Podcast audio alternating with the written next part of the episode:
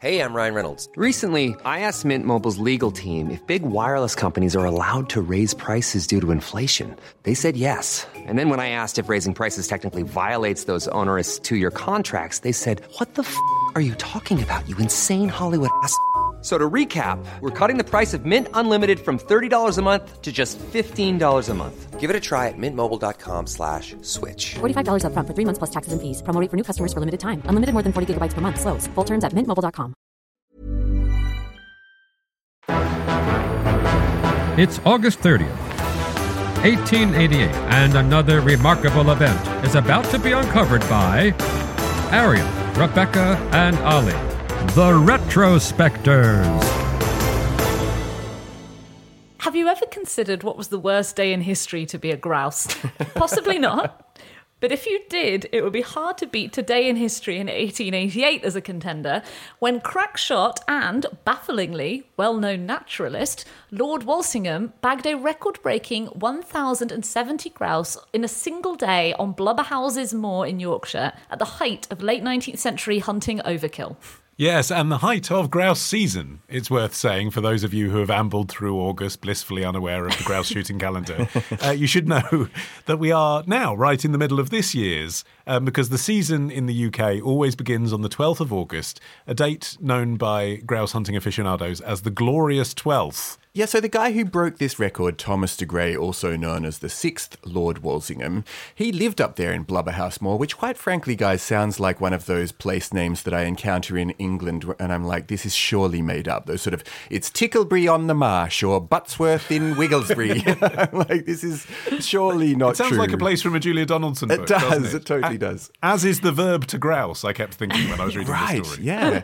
yeah, all the different ways that grouse is used in colloquial speech are funny. But anyway, so Walsingham was a really interesting figure within the British gentry. He took on a really diverse palette of civic roles and gained recognition as a skilled cricketer among his many other talents. Also, as you say, Rebecca, he was a naturalist. And I gotta say, for a naturalist, he really did like killing things because he had a really, really enormous uh, collection of butterfly. He was particularly interested in Microlepidoptera, which is a group encompassing small moths and butterflies. But over the years, he amassed the most incredible collection. He had 250,000 specimens that he eventually donated to the Natural History Museum. I was just like, that's too many small moths for any person to appreciate, surely. I agree. I think one a day is fine. Right. Do you know what I mean? Yeah.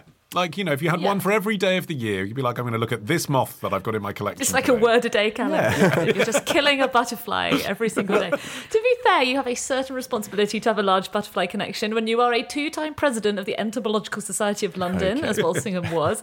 He was also a Fellow of the Royal Society and a trustee of the British Museum. But yes, it's his role as a grouse murderer that we're paying tribute to today. Well, and supposedly the reason that he even undertook this achievement was that he had previously killed 842 grouse in a single day back in 1872, but doubt had been cast on the feasibility of this achievement.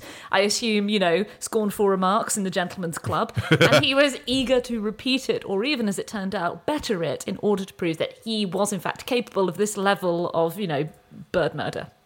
It was possible technologically at this time in history, by the way, because shotguns had just become breech loading. So that meant they could be loaded and reloaded more straightforwardly.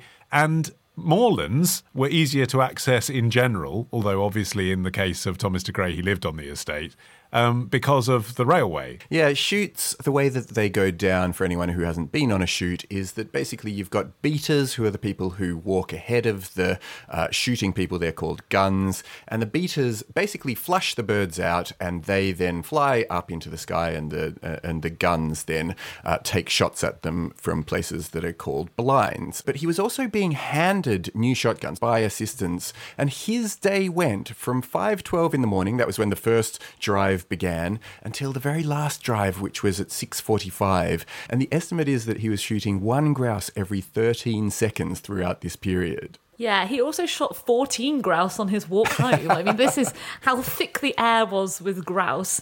But the very style of hunting that you described, Arion, this is what's called a driven shoot. You know, you've got a whole team of beaters. There were 40 beaters working in two teams, working all day on this. This style of hunting was the reason that these enormous tallies were possible. And these driven shoots had only started becoming popular through the mid and late 19th century. Before then, shooters advanced through them all themselves with their hunting dogs, and they would shoot the birds that the dogs scared up. Much harder to bag these kinds of enormous record breaking tallies once you have a team of staff racing around in the undergrowth scaring the birds and then retrieving the carcasses for you, it became much deadlier. Prior to the advent of driven shoots, the largest amount of grouse killed on a single day on Blubberhouse's Moor was 182. So you could really see how it took this industrial team of beaters to get these enormous numbers. But then you have to ask is that really very sporting? And indeed, that question was asked. I mean, you talked about rumblings in the Gentlemen's Club uh, in Land and Water Quarterly. That's how we know about this day because Walsingham himself wrote in to talk about it. Quote On the Tuesday following my big day, when I killed 1,070 grouse, on August the 30th, we saw more birds in the first drive than I saw in any one drive on that occasion, but they appeared once only. The whole pack went off the moor, and had not the ground been left quiet shortly after to encourage their return, they probably would have been lost to the stock for the following breeding season. And he says that in the context of a piece in which he argues that this style of hunting is sportsmanship because it has the requisite combination of, quote, skill and cunning. And what he's saying is yes, we made a load of noise on that day and we killed a hell of a load of birds, but because we didn't make a load of noise on August the 31st, they all came back. um, and if, if we'd have only done a few birds on each day, as would seem more sporting, they'd have left forever. And then you'd never be able to eat grouse. And how would you like that? Yeah, I mean, part of the reason why he was trying to make this argument was that obviously this meat was actually making it back into the general market. Because as opposed to the US, where you can't sell wild game and wild birds to restaurants, in the UK you can. And that's why you get the glorious 12th, which is the moment at which all of these birds that are being killed in shoots all around the country are now making it to restaurants. And so uh, you can see that the argument could be made that this is a meat that is actually turning up on people's plates. Yeah, not the restaurants I go to. You can tell the kind of places Arion frequents, can't you? All the game meat is here. It's the glorious 12th, everybody. Well, only once, maybe twice a year. well, you know, the glorious 12th, but also the glorious 13th, if the 12th is a Sunday. It remains an offence to shoot game on Sundays in England and Wales. That is one, that's one old law that has uh, remained untouched, presumably because it doesn't affect a huge amount of people. But there is a historical competition between a certain type of London restaurant to be the first to serve grouse on the 12th itself. The freshly killed birds being rushed down from the hunting grounds. So that Arion McNicoll can write a review of the way they've been poached in red wine, served with wilted spinach. It was almost uncomfortably fresh, I would say. have you ever had Have you ever had more fowl, Arion? I have the king had, of game birds. I have had grouse. Um, I cooked it for myself because my father-in-law does shoot every now and again, and uh, and he brought this thing back for me, and I was like, I actually don't know what to do with it. It wasn't very nice, but that's because I cooked it. I'm well, not blaming the bird. it says here it's a lean red meat, rich in iron, less than a third of the fat and twice the protein of roast chicken. That's quite a hard thing to imagine, isn't it? You think of it like chicken. Mm. It's mm. comparable to chicken, but it looks like steak. There's a curious connection between shooting and even the keeping of records on a global scale because the Guinness Book of World Records came about in this curious way. In 1951, Sir Hugh Beaver was hunting with a party Surely in not. Ireland. yep. And he. Uh, That's a Bart Simpson Moe's name. Huge Beaver.